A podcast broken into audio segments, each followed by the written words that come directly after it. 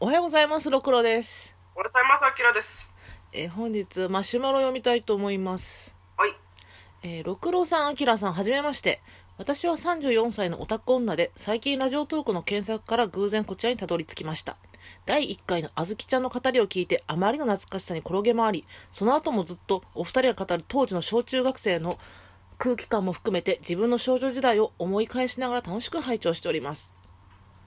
あまり知らない作品の回も興味興味が湧いて楽しいのですが私が昔購読していたのは仲良しだったので仲良し作品の回は漏れなく全て「わかる」の嵐です特に第23回で「人参大好き」と一緒に小坂理恵先生の「家族の食卓」を取り上げていただいたのが嬉しかったです私は小坂理恵先生が大好きなのですがそもそも引退されている上に「家族の食卓」は単行本に収録されていないのでこれぞ当時の雑誌を読んでいた人としか共有できない作品だとテンションが最高潮に上がりましたあの作品小坂先生が後にご自身のホームページで編集部に言われて泣きながらいじめられっ子の家族を変な妖怪に書き直した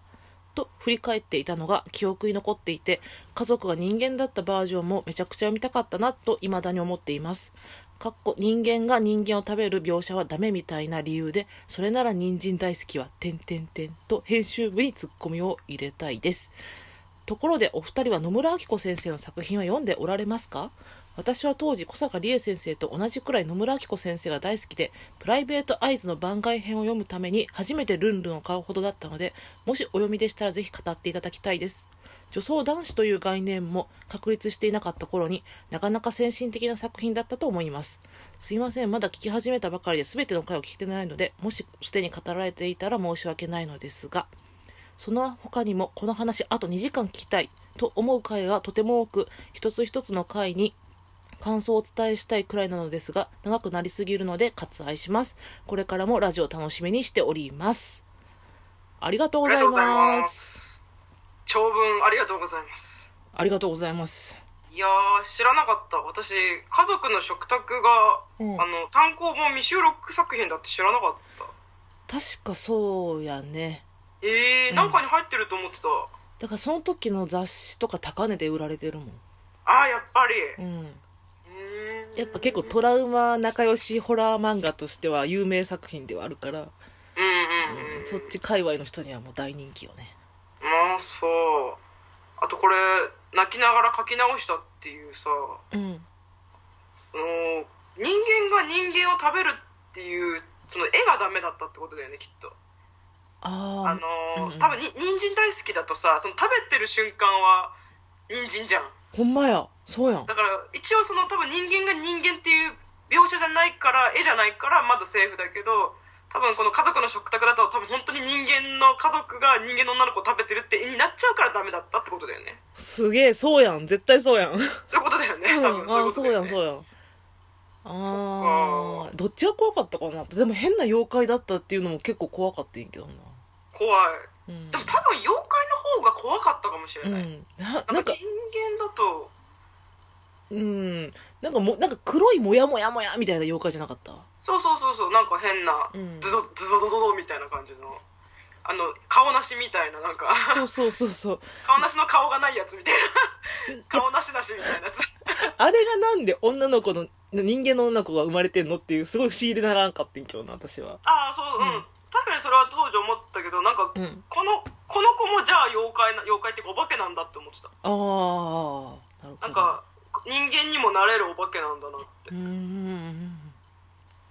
だからこの子たちは普通に人間を食べるのがスタンダードなんだなって 怖い思ってたけどでも多分ね人間が人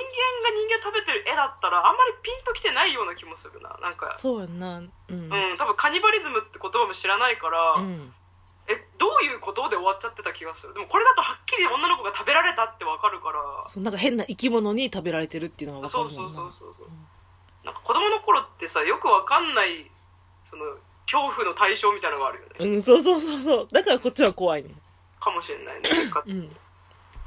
あとプライベートアイズでですすねプライベートアイズ大好きですよ大好きですよプライベートアイ性ズ癖ですよもうこれはめちゃめちゃ当時読んでましたようんあらすじを読みますね。お願いしますえー清宮さとかは全寮制の女子高生美園学園に入学するも人数調整の都合上ルームメイトがおらず2人部屋に1人で寮生活を送っていたそして8ヶ月後ようやく待望のルームメイトができることにしかしさとかの前に現れたルームメイトの転校生森村時夫はなんと男だった実は時夫はスパイ大切な幼馴染の若君を自由の身にするべく学園内で起こる理事長派と学園長派の派閥争いを調査するため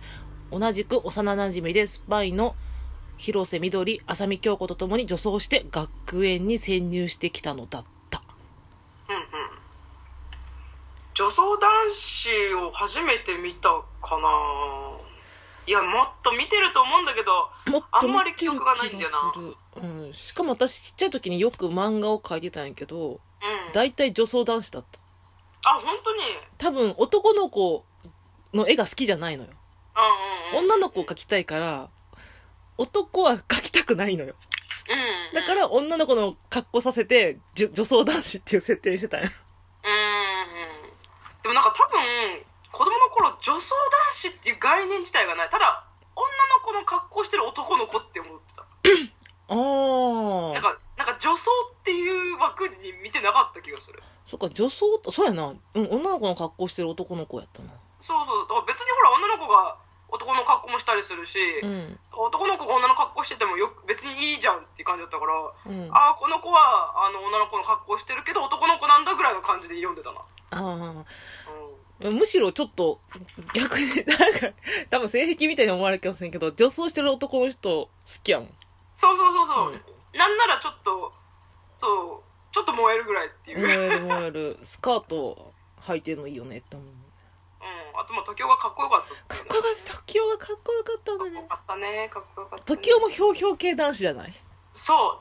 あとちょっとこのね時雄になんかルミック味を感じるというかああわかるわかるわかるかねちょっとねうんルーム飛び感じるランなんマかランもマうんそそううやなランマやんな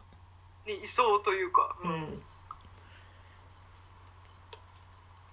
時代かっこいいなんかさ時代がリボンとかしたりすんねんなうんうんう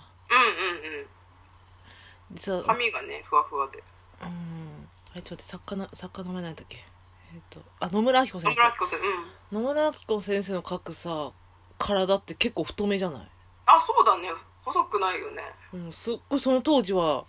なんでこの漫画家さんだけ絵が太めなんやろうと思ってたいや好きだったんじゃない太めの人が好きやったんかな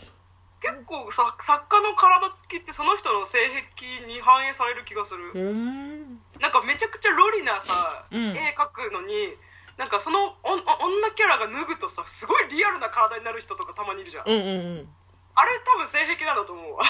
んかロリな絵だからロリが好きってわけじゃなくてなんか体ムチムチしてる方が好きなんだと思うだかああなるほどねうんんら多分しっかりした骨骨がしっかりした体が好きだったんじゃない野村先生うん女装も女装じゃん女性もみんな大きかったもんねそうそうそうしっかりしてるあのなんだっけあと浅見さんいるじゃんうんあの、まあ、実際は男だけど浅見京子っていううんう人、あの人なんかあの一応女装っていうか女の子の格好してるけど完全に男性だもんね、えあさみさんあああそっかそうやなそうやな男やもんねうん、もう見るからに男だよねなんそうか時代は女の子だなって思ったけど、うん浅見さんは結構男だなって感じだっただからだから女子校にいるかっうんこいい女子の先輩みたいな感じやなそうそうそうあの私の中で言うと矢地北のよあの北さんなんあだーけにどあーぽいぽいぽいそうそう相方もそれっぽいやんそう広瀬みどりさんそうそうそう矢地さんっぽいからだからあの二人はすごく燃えるよ ねあの二人幼なじみうんうんで、うんいやー女装しただえこの当時ルームメイト系流行ったんかなやっぱあ両両系じゃない両系流行ったよねあの微笑み量応援も量だよおね、はようみりもそうだしうんでもちょっとあとなんだあちょっとごめん話変わっちゃうけどあの野村紀子先生私大和なでしこ同盟も好きだったんだけど好きわかるうん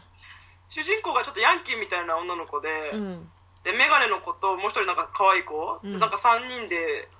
こうなんだっけななんか恋愛をあ抜け駆け禁止の恋愛同盟を作るって いう 抜け駆け禁止の恋愛同盟し小中学生っぽくていいね。そうそうそうそう。えっと、そう告白しようとしてその主人公が、うんそしたら別の学校の子たちと知り合ってまあ抜け駆け禁止だけど同盟作ろうぜっつって作るってい うそうそうなんかその同盟作ったところがさ、なんか和菓子屋さんみたいなね、甘名うんさうんん金魚鉢のなんか、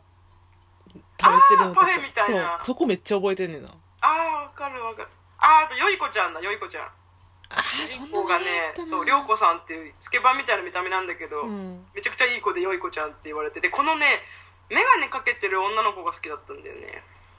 どどっちかというと私そっちの方が野村先生の代表作かなとか思ってたけあどうん私もでもこれ多分そんなに続いてないんだ続よ、いね、てないんだよねいやだってプライベートアイズは時代がかっこいいもんいやあれはだって人気出るでしょ憧れでしかなくない同じルームメイトにあんなかっこいい子いるとあかれジャンプやったら多分全然違う話になってるけど仲良しやからあの同じ部屋に寝泊まりする中16歳うんうんで手を出してこないっていうのはもう小中学生の少女漫画の夢の話やん夢だねジャンプだったら絶対トラブって るもんねトラブル起きてるねかといってじゃあ全然手をかけてこないかってそんなことはないやんかちょこちょこちょこちょこ手をなんか出してこようとするふりまでしてくるっていうところがちょうどいいんだよ、ちょうどいいちょうどいい、うん真面目すぎないっていうひょうあとひょうこの子が選ばれた理由が、うん、あのそのルームメイトを誰にするかっていうのをこう選ぶんだ時に直感で選んだっていうのが ねちょっと笑ってしまったよねなんか私改めて読み直してさ、うんあれあれこれい昔一回会ったことあるとかじゃないんだって思って直感一目惚れやんとか思ったけどそうそうそうそうそれがいいねうんすごくよかった単純明快でいいよねとても素晴らしい意外に事件が複雑っていうのもびっくりだけどそうそうそう結構ちゃんとした事件なんだよねあれそうそう時思いでしかなかったもんなそうだねいや野村先生好きですよ好きすです待ってますツイッター待ってます